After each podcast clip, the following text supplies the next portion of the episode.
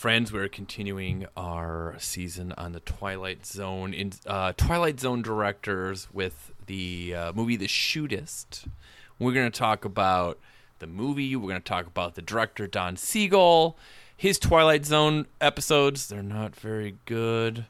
Um, I'm sure we'll probably end up talking about Clint Eastwood because I don't know how like him and Don Siegel are, you know, pretty combined. They're bros. Yeah, John Wayne. We're gonna have more John Wayne talk, and uh, a little question for you guys about favorite, you know, favorite actors and actresses from classic Hollywood period. Since these are very old people in the shootist at this point.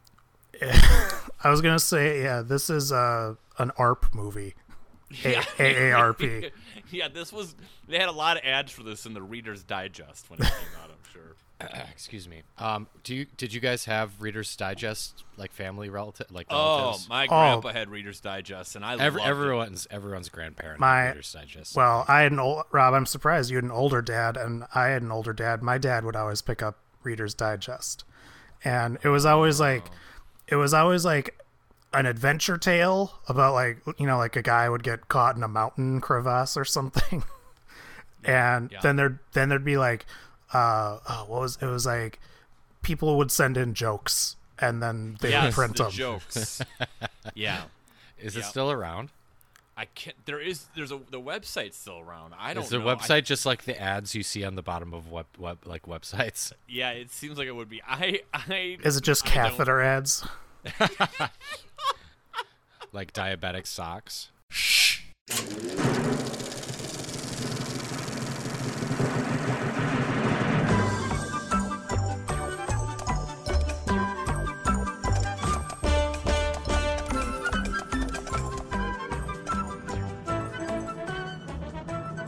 Listeners, welcome to a new episode of Midnight Boys Present a Free Podcast. I'm your co-host Rob, and joined as always by my sawbones love, and friends, Joe and Duff. Can, can I say something? Yeah, you can say anything you want. It's a podcast. It's nice to be out west with you guys again. Ooh. Yeah, return return to the western. Yeah. Is this the first Western we've done on this show? Probably, I think. Does Boy. uh, Yum yum yum! I love westerns. Uh, yeah, I think you're right. I think this is. Um, yeah, so we're talking about uh, we're continuing our season of Another Dimension. You may be wondering, hey, didn't you call it something else the previous episode? I did, and then we took a few weeks, and then I recorded again and realized that's a dumb name. We're calling it Another Dimension. That's what's called now. Also, I'm not cr- fixing the old one. Crossing over was that uh, that charlatan guy's show where he just like Oh yeah. where where uh, John Edwards. That's the John guy. Edwards. Oh, Where- yes. John where he he would just So- like he would just record the audience ahead of time like he would put mics out there and then he would come out and he's like I feel like someone has lost someone named Bev and then someone's like my grandmother named Bev John Edwards, like the former Democratic nominee. no it was it was he was also named John Edwards And he so I was, was gonna say- you are not allowed to tell that joke. Absolutely not. Maybe we can go on. Maybe we can go on after dark, Joe. Um, I'll just one thing I'll say. Um, how how pissed is John Edwards? Which that one? The politician. Okay. How pissed is he that he's like, wait, you can just like lie and pretend the scandal didn't happen and it'll go away. I know. Like, Yeah. You philandered you- at the wrong time. yeah. Do you do you remember? you know what his, uh, because his wife got cancer, right? And then he left her. Or is that sort of the story? uh, he was cheating on her. He he had a, a love baby, I think. A love she was. child. He had a he had a cancer wife, didn't he? he had both, I think. Oh, which okay. makes it makes it worse. Yeah, yeah. Did you know he asked when his wife got the diagnosis? Joe- Joe is so mad. Joe is so I mad. think, I feel like you're not telling it right now. Well, when his wife got the diagnosis, Yeah. um, uh, John Edwards asked her how many more times they can have sex. What what did she say? Two more.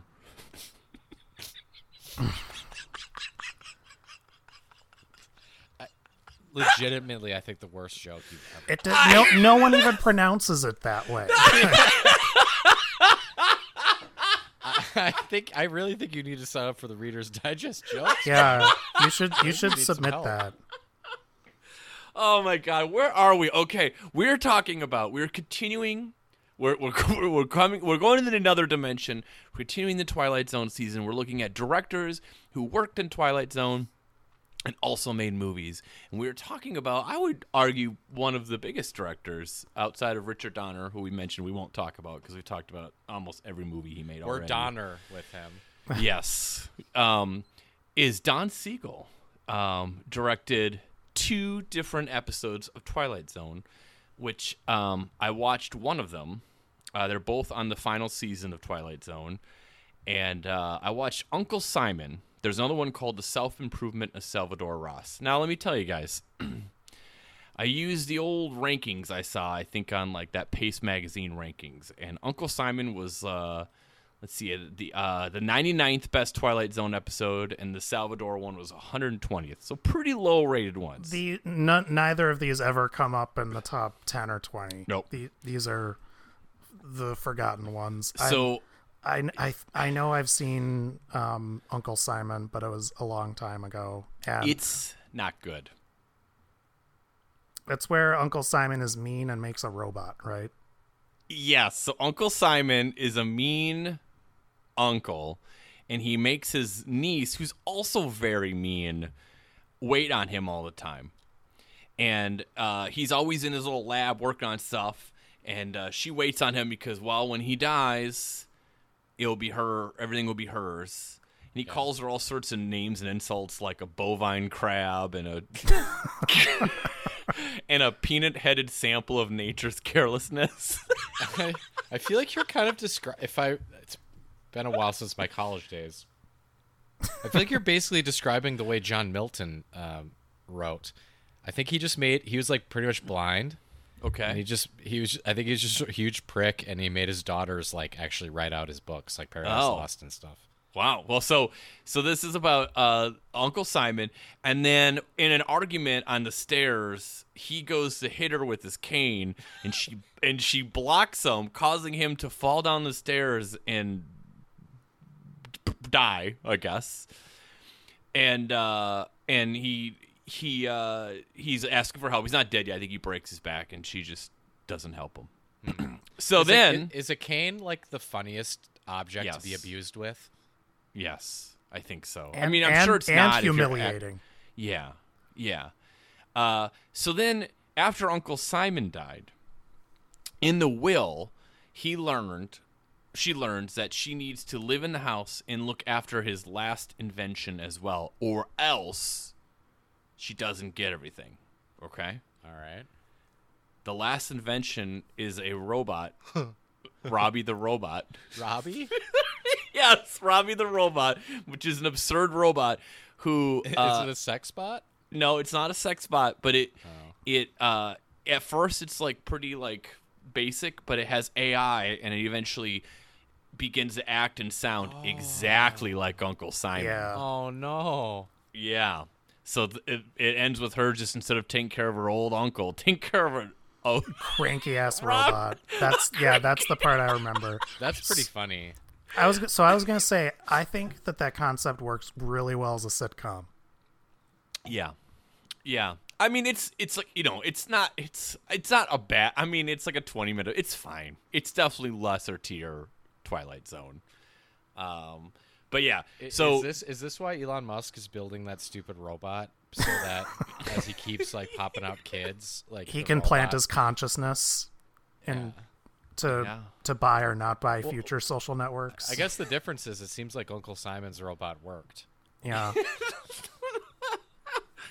Oh man, yeah. So that's that's Uncle Simon. That's Uncle Simon, um, and that is uh, so Don Siegel did that. Now, what's interesting about Don Siegel is we're, we're going to get into the shootist in a second, but he he did uh, Twilight Zone kind of middle of his career. He had done a bunch of other work in Hollywood. I think he, at this he had already done. Um, Yeah, but Body Snatchers he would have been done with by then, yeah, right? he would have done Body Snatchers. Then that would have been some, just before the Twilight Zone. That would have been mid fifties, I think. Yeah. yeah. I want there's to say way 57, but I could be wrong. It's like No way to find out. There's no way to look. that up. fifty six.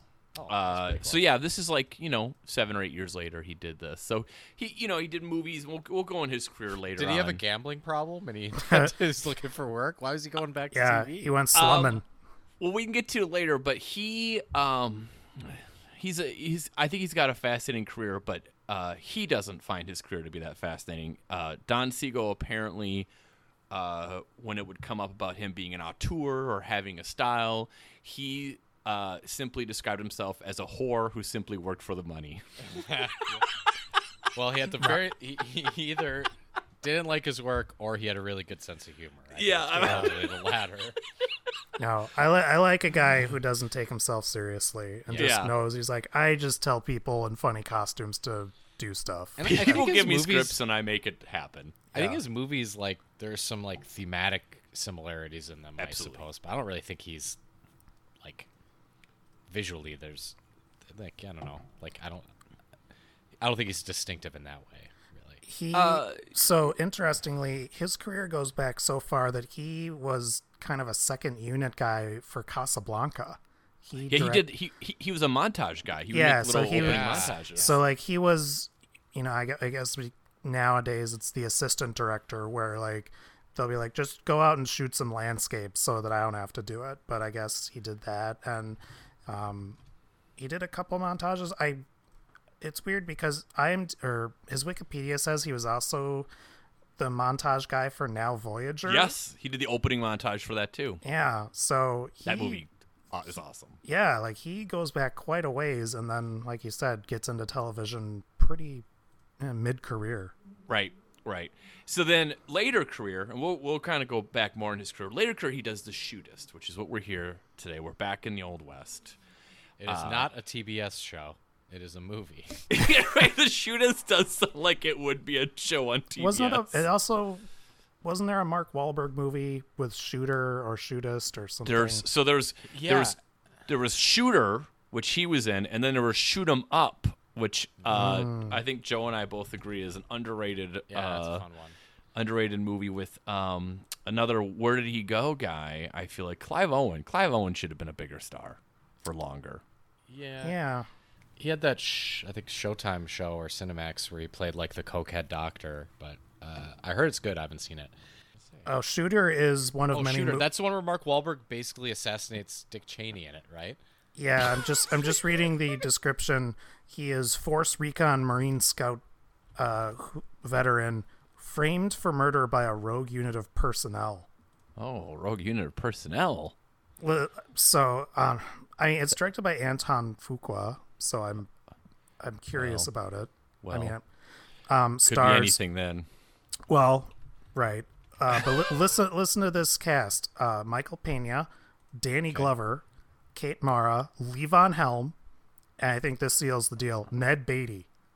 Yeah. Wow. Okay. I, I've only heard other people talk about it, but I heard it's like one of those where you look back and, and like I said, it's it's he, he tries to assassinate a very thinly veiled like Dick Cheney stand-in, and then it's Yeah. one of those movies where it's like, how did this get made? And then wh- why did Mark Wahlberg of all people make it? Yeah. Yeah, that's a good point. So Well, um, the shootist, which is what we're talking about, is n- much different. Yeah. Much different. We have it's a it's a, a western, kind of end of the era western. Uh, we we we meet our main character, the the titular shootist, if you will.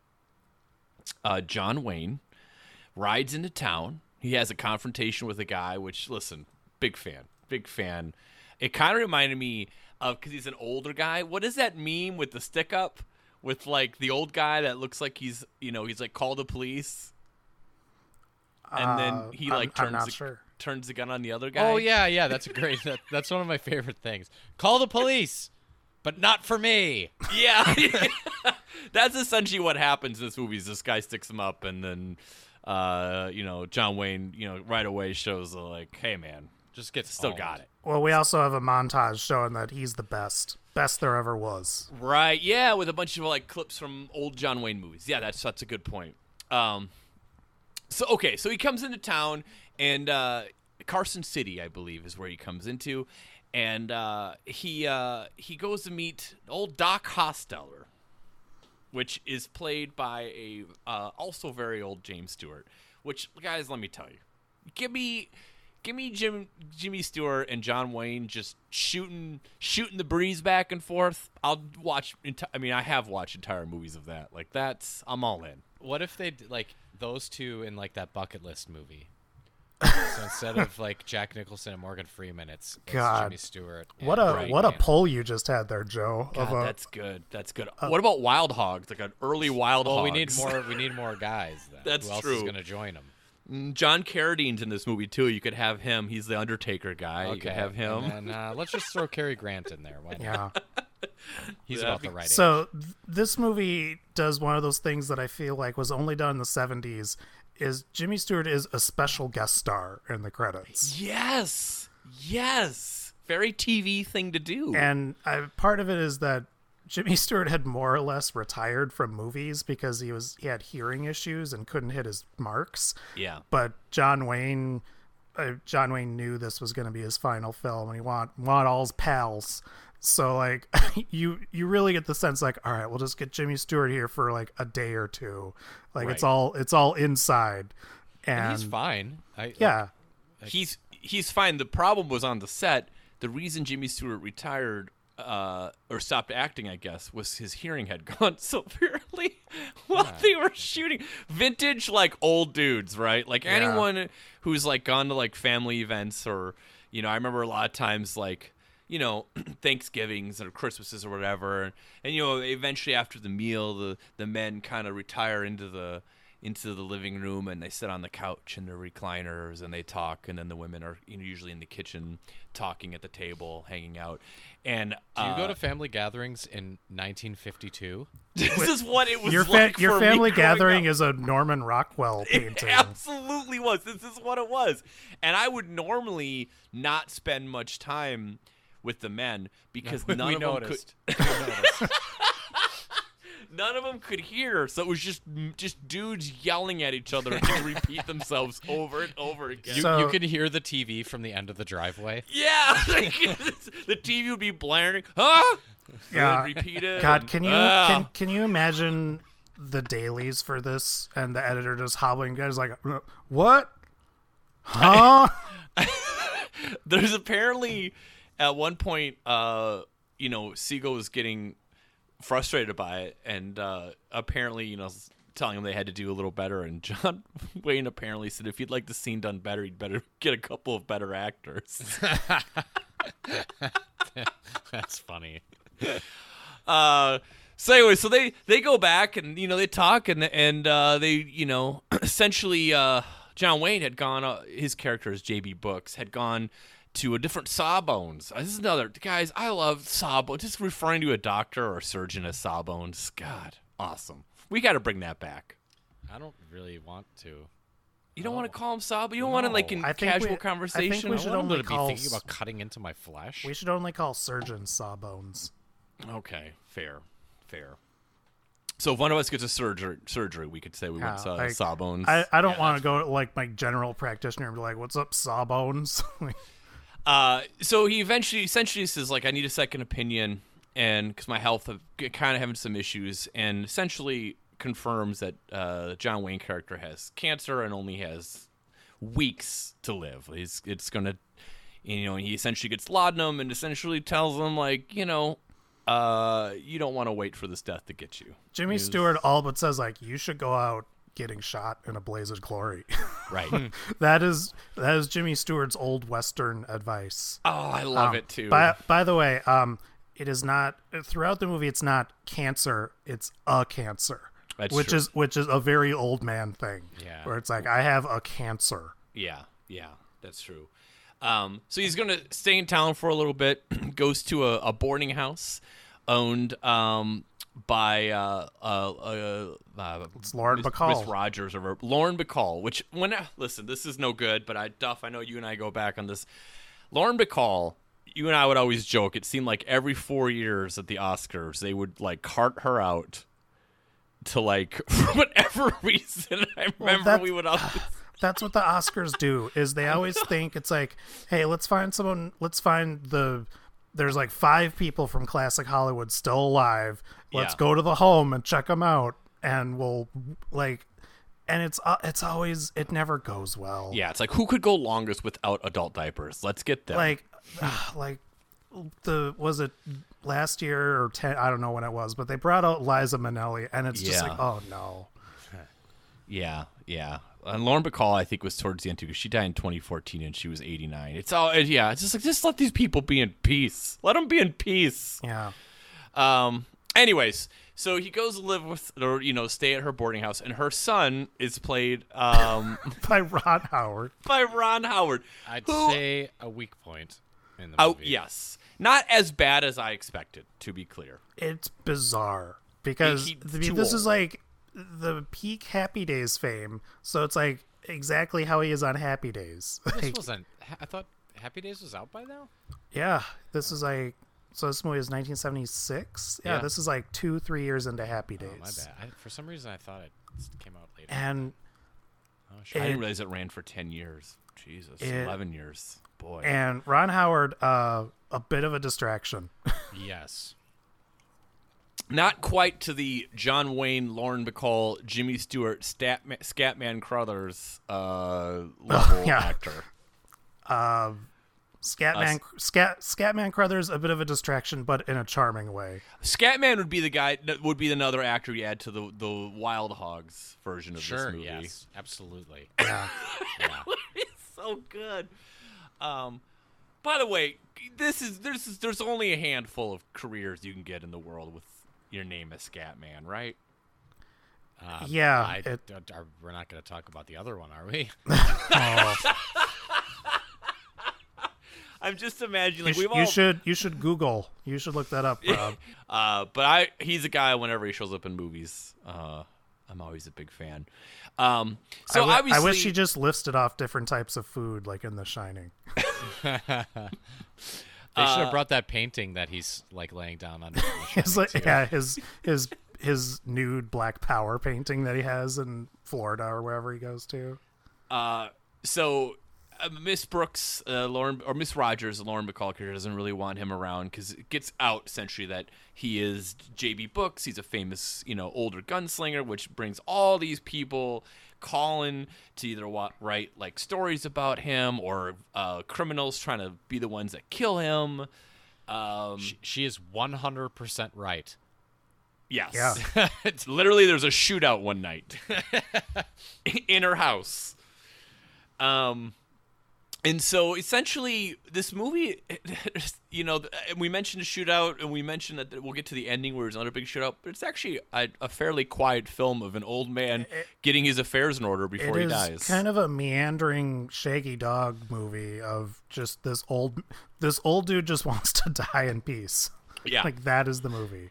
Yep. He just he just you know and the pain's getting worse, and he just kind of you know he he gets his laundry done, he gets his hair cut, he just wants to look good. He decides the day it's going to be, and essentially he sends off uh, Ron Howard to like get these three various criminals and gunslingers that are in town that have a a beef with him from previous years to kind of all be in the same area. Ron Uh, Howard's entire purpose in this movie is just to run errands for him. yeah.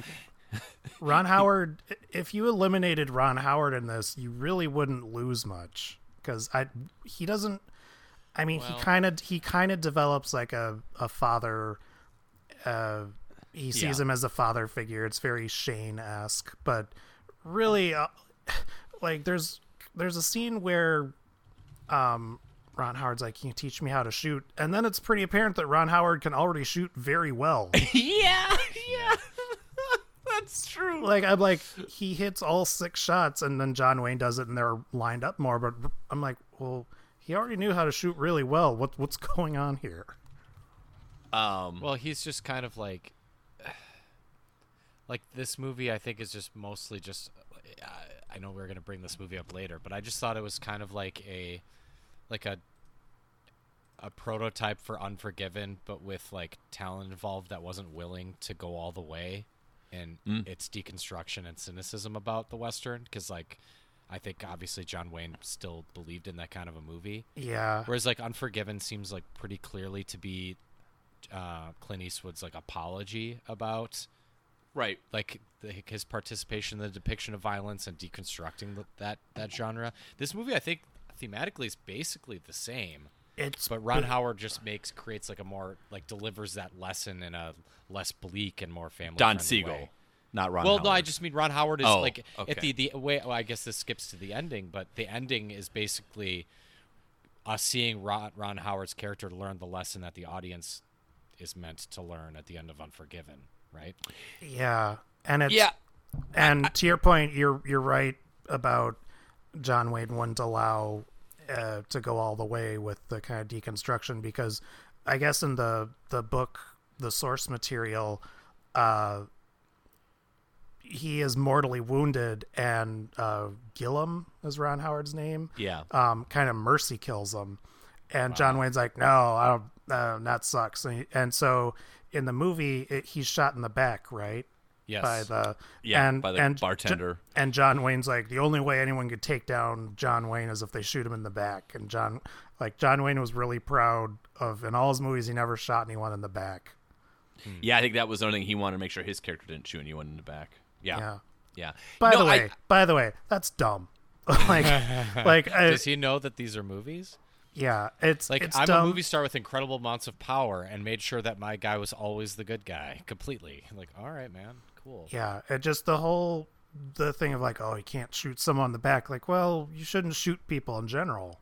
But You know what? It's funny you say that because I remember there was a there was a there was some hunting murders that happened up in the Spoon area when I was uh, when I was younger, and part of the thing I remember my dad couldn't get around. He's like, he shot him in the back, like that. Like so, there's like, I mean, I've heard people like, especially older men, be like, and they even shot him in the back. Can you believe that? I feel like that's Well, it's like, coward. It is cowardly. Yes. I mean, I mean, I agree, Duff. You shouldn't yeah, be shooting it's. people. I do. Yeah, I, that- I, I feel like that's almost connected to this mythology of the West in America. Like, it's okay to shoot someone, just don't do it in the back. Oh, it's like- less bad. It's like in Doctor Strangelove, where it's like, you can't fight in here. This is the war room.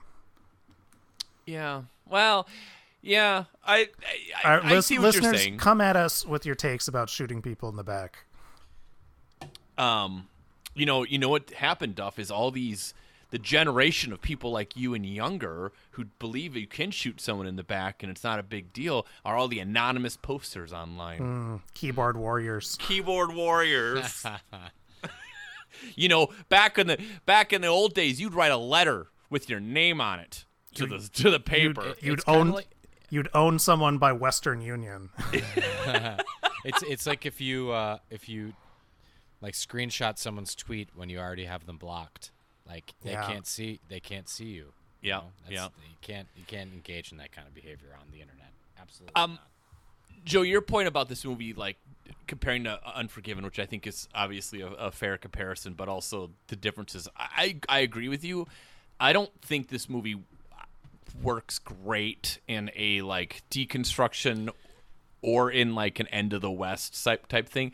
I, however, do really enjoy it as like old man getting his his his like affairs in order and like ending his you know, having his life end the way he wants to. Like just from that point and then the subtext that this is John Wayne's last movie and he essentially like you know brought his friends in to do this movie with him as his last movie kind of like makes it work for me even more so that way. yeah, it's pretty good. I don't know.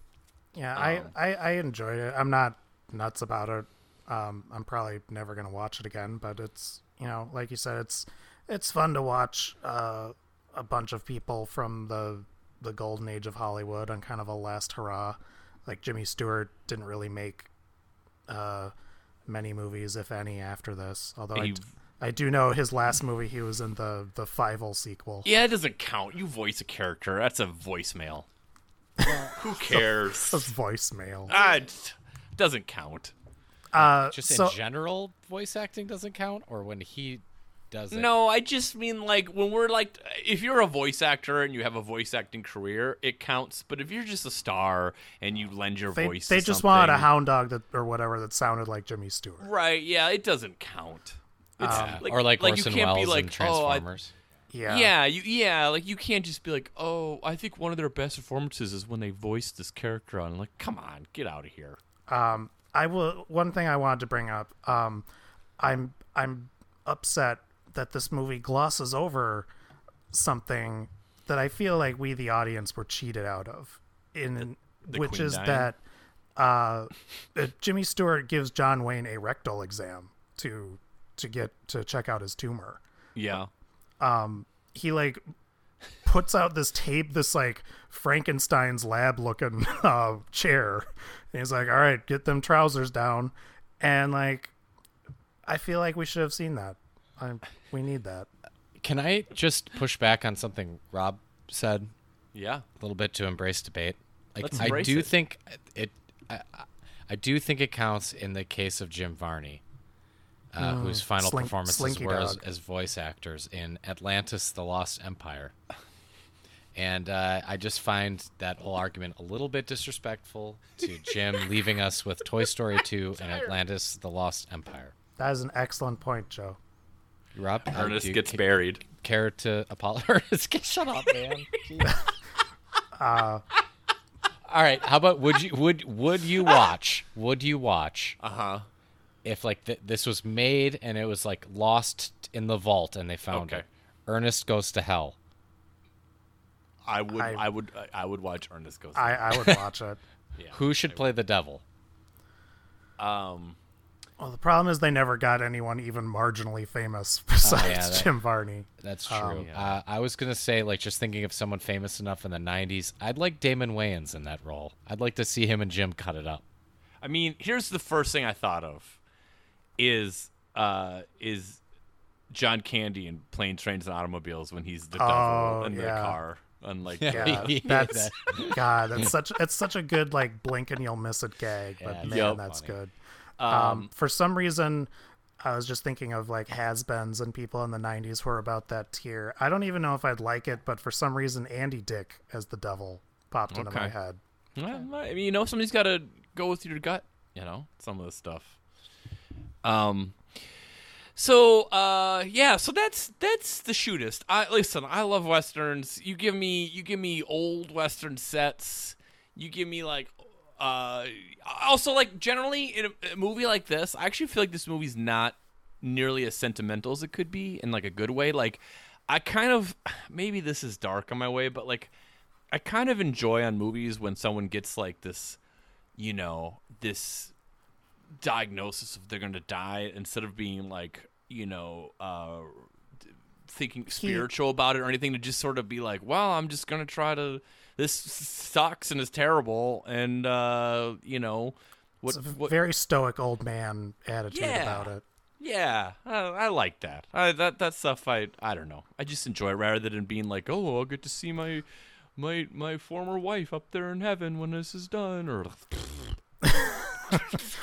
I mean, I I, I'll I get do, see I, Jim Varney. I do agree with you.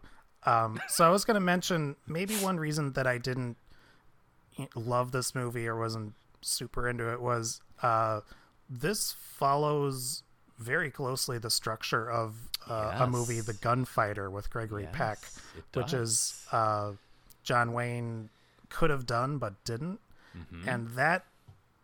Ironically, that movie was made, I don't know, at least 10 to 15 years earlier. 1950.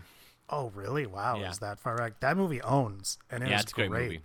Uh, and actually, kind of, it uh, oddly, it pushes that deconstruction way more than this does. Um, Yeah. and but it's the same premise. It's like, uh, Gregory Peck.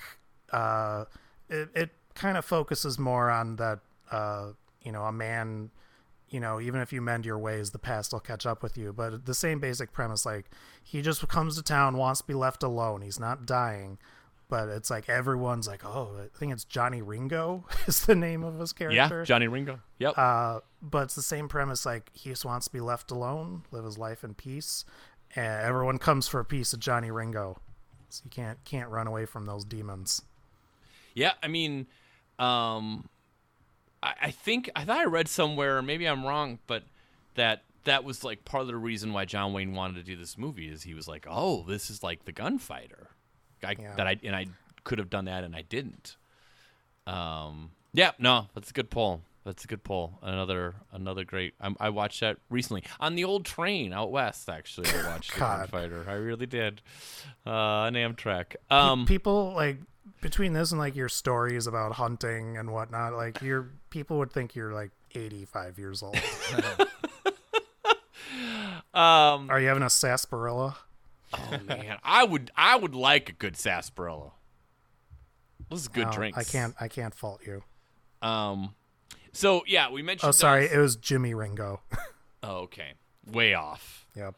Uh, speaking of another Tombstone reference, Joe Bat Masterson Yeah, uh, is referenced in this movie. I noticed that. I actually I forgot about it though, but yeah, that's true. So uh, you know, well, right back, right back to Tombstone. Uh, so Don Siegel, he did this movie. Uh, we mentioned he had done previously.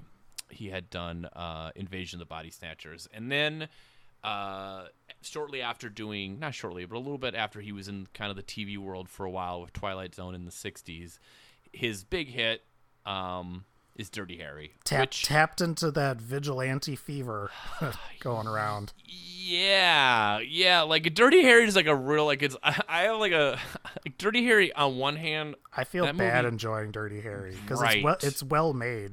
it's got to be it- one of the most important like action movies ever. From just like how it, Yeah, you know, because all that stuff wasn't a cliche yet. Like that was the first time where you see. I mean, I guess in westerns you would have people like you know throw their badge away at the end sometimes, but like this was modern cop doing it. I mean, French Connection and Dirty Harry both came out in '71. It's pretty wild. Like, Yeah. And they both movies. taught us an important lesson: that cops should be allowed to do whatever they want. Yep. uh, and then and then Charles Bronson picked up that lesson and ran with it. Oh boy, yeah, yeah, he did. Uh, so he did Dirty Harry, which I've seen, obviously. Uh, but he did. I was there five different movies he ended up doing with Clint Eastwood, with like um, I thought you were gonna say uh, Dirty Harry movies, but yeah, no, there are five Dirty Harry movies. Jim Carrey is in the last one, but those are only one of them is directed by Don Siegel. yeah. Uh, no, he did um, Two Coo- Meals for Sister Sara, Coogan's Bluff, Dirty Harry, Escape from Alcatraz, and The Beguiled, which just recently got remade by Sofia Coppola. I have not seen either. Oh, that's right. Uh, two, two meals for Sister Sara. I remember seeing bits of that on TV, and that is a funny concept because I believe it's Shirley MacLaine plays a nun, and Clint Eastwood has to escort her to safety, and it's just guys' antics and, and ba- banter. Uh, Does he lose his patience with her from time to time? I, I believe he does. oh boy. Um, he's also did the, the Killers and um, Charley Varrick, which I've we almost talked about, but I've heard a lot of good things about. And then another like a, a, a, a noir movie called The Lineup, which I watched and really liked as well. It's a great name for a movie. Yeah, yeah, it's got Eli Wallach in it too. Always a good Um, time. But uh, Joe, you mentioned you mentioned well, f- f- mentioned for, first off with Don Siegel, a couple interesting things about him. Uh, Duff already brought up that he worked in in Hollywood. I think uh, you know he did like opening montages and second unit directors, which is kind of where he learned to work quick and fast and accurately. Um, I mentioned that some people like Truffaut have since like mentioned him as you know having his own style. Of which point, like I said, Siegel says no. I just worked for money. Um, his last movie that he did, I have not seen. It's called Jinxed, which is like funny that you do a movie called Jinx and it ends up going so bad that your career essentially ends. um, it's a movie that stars Bette Midler. Now, I don't want to get the Midler hive after me. I know Hocus Pocus 2 just came out, and, you know, I enjoy Hocus Pocus. Um, Never seen it. apparently, um, Don Siegel and her had many clashes, arguments, and fights. So much so that he had a heart attack. Oh no.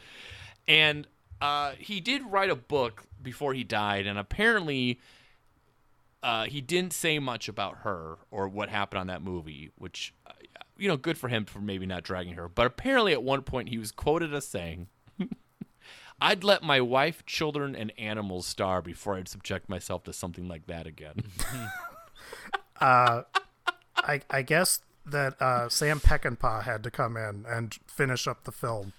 We, Yeah, we, so that's- we need to calm everyone down. Let's get Peckinpah in there. Let's, Well, so that's- let's get that's- famous uh, alcoholic gun enthusiast Sam It's- Peckinpah. he was uncredited, but that's a, that's a very good transition because he uh, Peckinpah was very thankful for Siegel for bringing him on because at that point Peckinpah had also had many many clashes. with Burned a lot of bridges.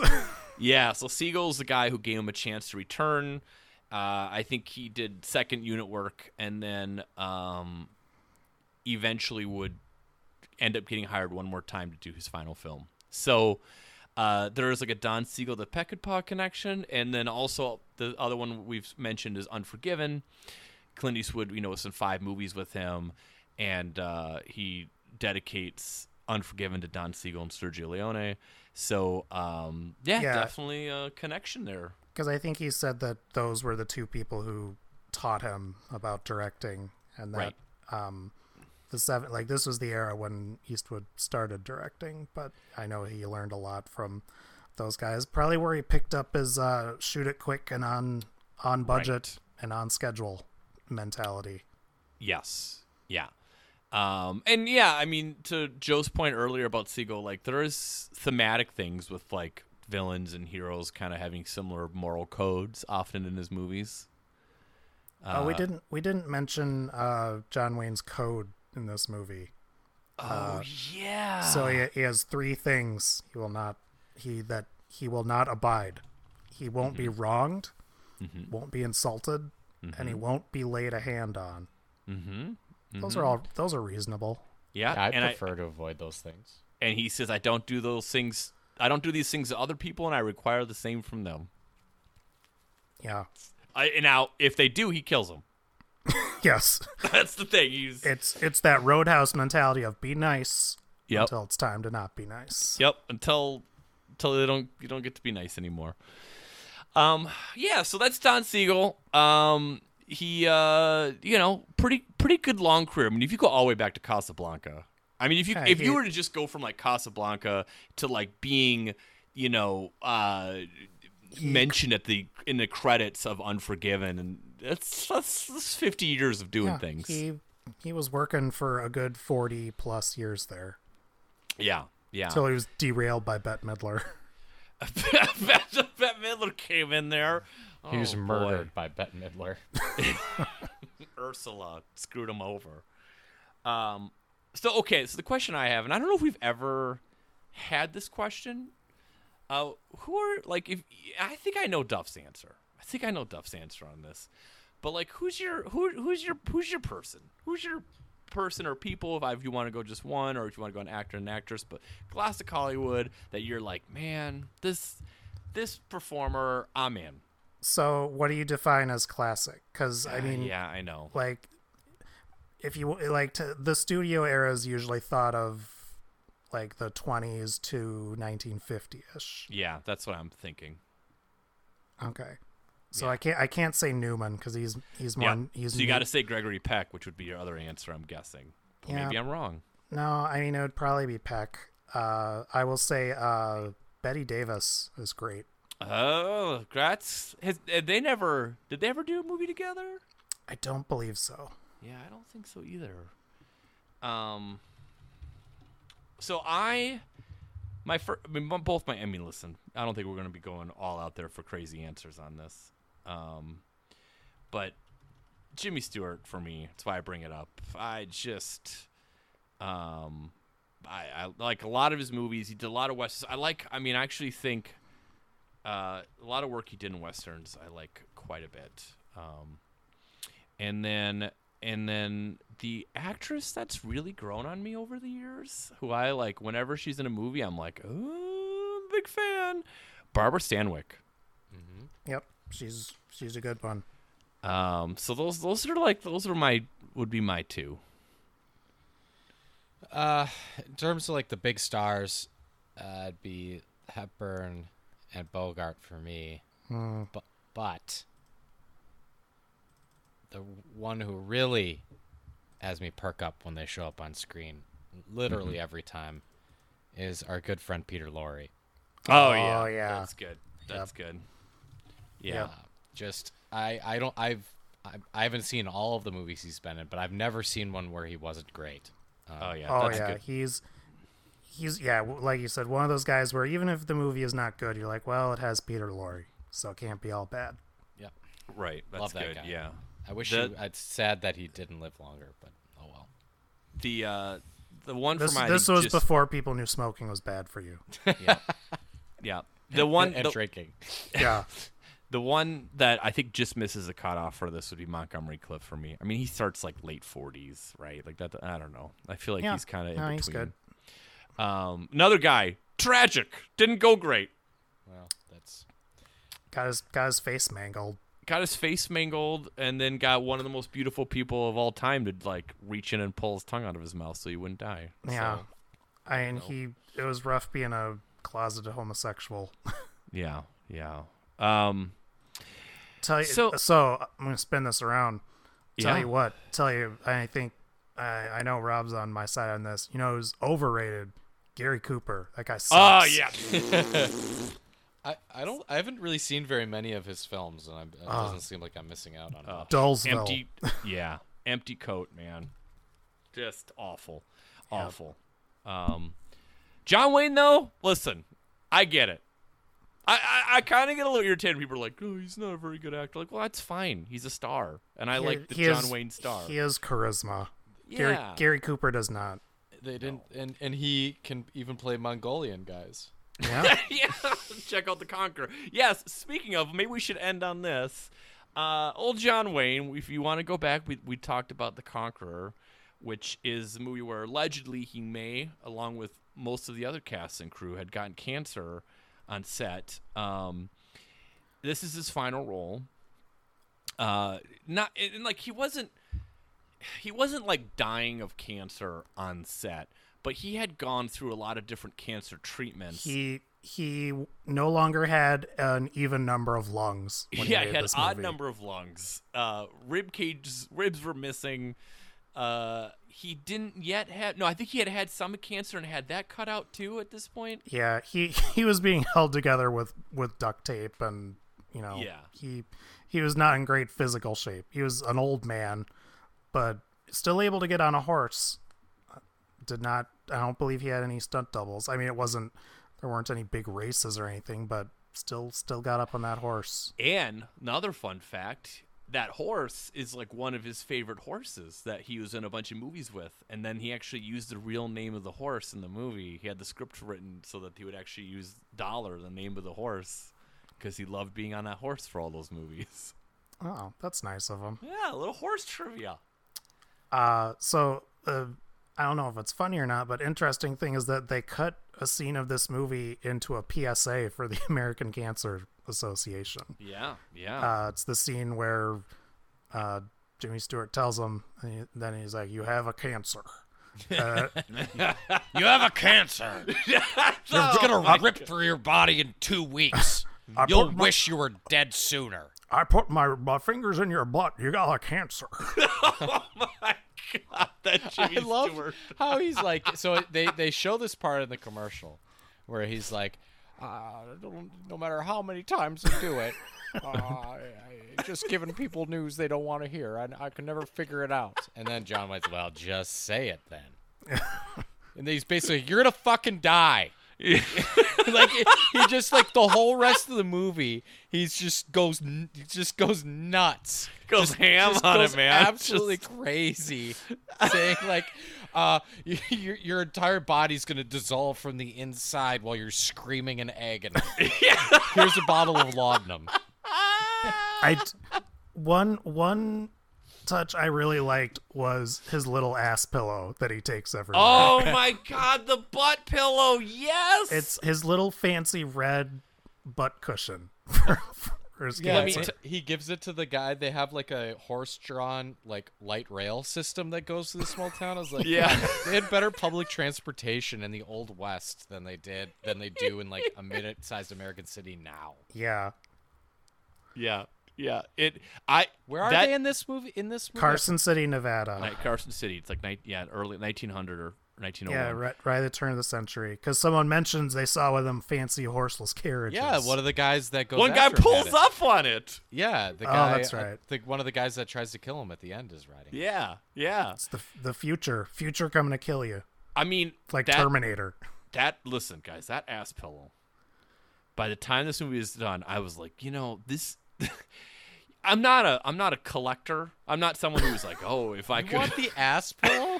If I could have anything from a set of movie before me, it's like if I could have the John Wayne's ass pillow from the shootist. you wouldn't take like his eye patch from True Grit or something. no, I'm taking the ass pillow. You want this old musty pillow that just the sweaty old man was on, filming his last movie. like that he sat on when Jimmy Stewart just yelled at him. You're gonna you're gonna die. There's some cancer in your your rectum. he he probably leaked all over it after Jimmy's Oh. fingers were inside of him. oh my god. You got some uh, ass juice on my, I- my I just- floor. You would you would take it everywhere, desperately hoping someone would ask you about it. Yeah. Hey, what's that pillow? Oh, Oh. this old thing? So this whole thing, hey, that thing kind of smells. Maybe you could take that outside. Mm-mm, nope. it smells like it smells like cigarettes and, and bourbon. Well, Oh man. Yeah. spent a little time in show business, you uh, you could say. and it's But yeah, had that was- 15 minutes of fame already, and uh, I've got my hands on it now. That was one of my favorite things in the movie was him just taking around his little comfy bright red pillow. Yeah. Um Yeah, I think at one point doesn't Jimmy Stewart be like, you know, he's like, Can you cut it out, Doc? He's like, I'd have to gut you like a fish. He he gets every every time he asks a question, Jimmy Stewart gets mad. He's like, oh, "No, no, I can't cut it out of you." Oh guys, I really like this movie. Uh Yeah, it's a it's a likable movie. I'm not. Yeah. I, I don't think I liked it as much as you did, but yeah, it's It's all right. It's all right. Uh, anything else you guys want to talk about with Shootist, the Shootist, or um, Don Uh, Siegel? just one little tidbit. All the blood in this is like Oh, Ita- yeah. Italian Dario Argento. Yeah. high, like it is. It is very It's bright. orange. Yeah, it. Like Yeah. is Did that Don- is that a tr- is like that is that an issue in because this that, that's like that in a lot of movies like Bonnie and Clyde I remember the blood being like real weird like did they Yeah. not figure out fake blood until the 80s or something I don't. Even by '70s standards, this feel like it feels very bright. is it like a film preservation issue It could. it also. Oh, could oh I be think they also don't isn't there rules about like like the way the blood looks if you don't want it to be rated R or something Yeah, I think there might be something with that because that's the thing that's interesting.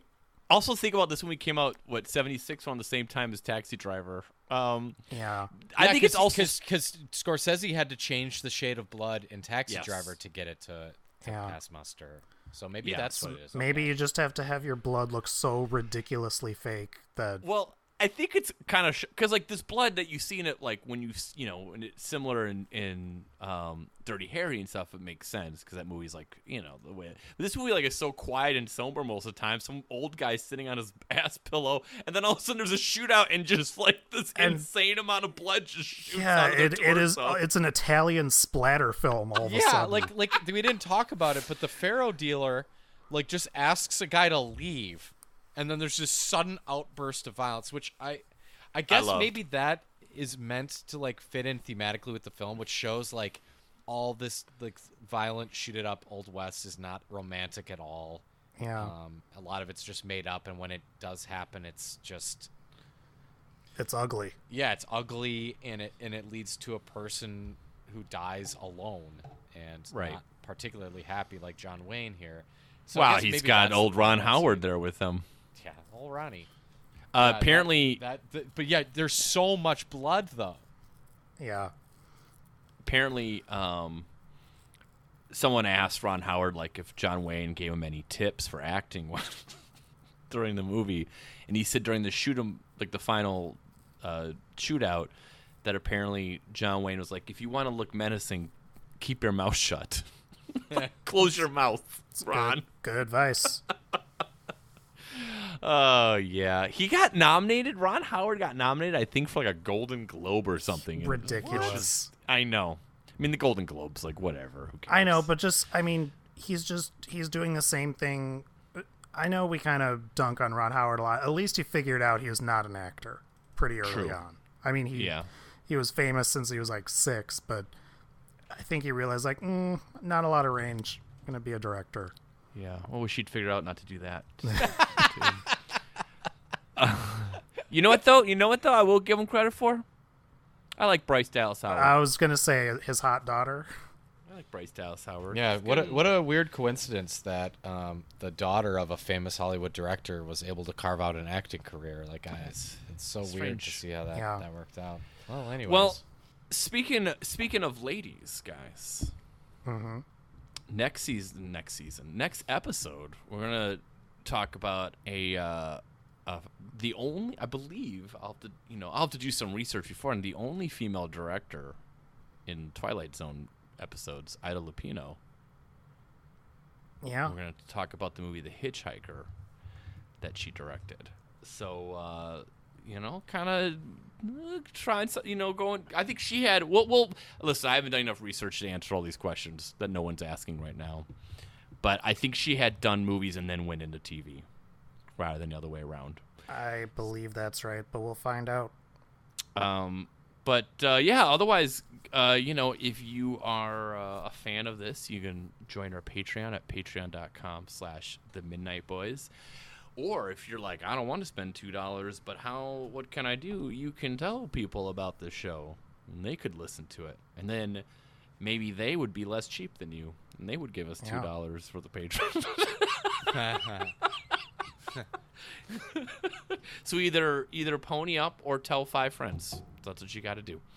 Uh, but tell, uh, tell, just never shut up about it the same way Rob would do with his ass pillow from this movie. oh, oh, this, oh, that thing. Oh, that's that was It John it would- Wayne's. it would be in a glass case in your home, and you'd have like the little car alarm where it beep beep mm, when you when you went out, so no one would steal it. you know, I have a little moped I take to work. I, I got a new one, and I, I bought a little a little hand lock, the Mm-hmm. uh, green hand lock that I put on the brakes so that people can't steal it when I'm gone. You you would only touch it wearing white gloves, like when Lloyd's of London brings out jewels or something. I want that butt pillow. it'd, be, it'd be like when Lizzo got that flute a couple a week or two ago oh or God, something. yeah. oh yeah, yeah. you you just, like that. present it to some honored guest. Like, um, I'm gonna let you watch. I'm gonna let you watch this movie on my ass. pillow. I don't I don't do this for every guest, but would you like would you like to sit on John Wayne's ass pillow? A hundred percent what happened is I would get that pillow, and within a week, I would go downstairs and see my son setting it up along with the other pillows to play "The Floor Is Lava," and I'm like, Yeah. "God, it's John Wayne's butt pillow. You can't play "Floor Is Yeah. Lava" with that." He would make a fort with it. yeah. Do you know how much this is worth? All right, well, guys, it's been fun to go out west again with you, Indeed. Yep.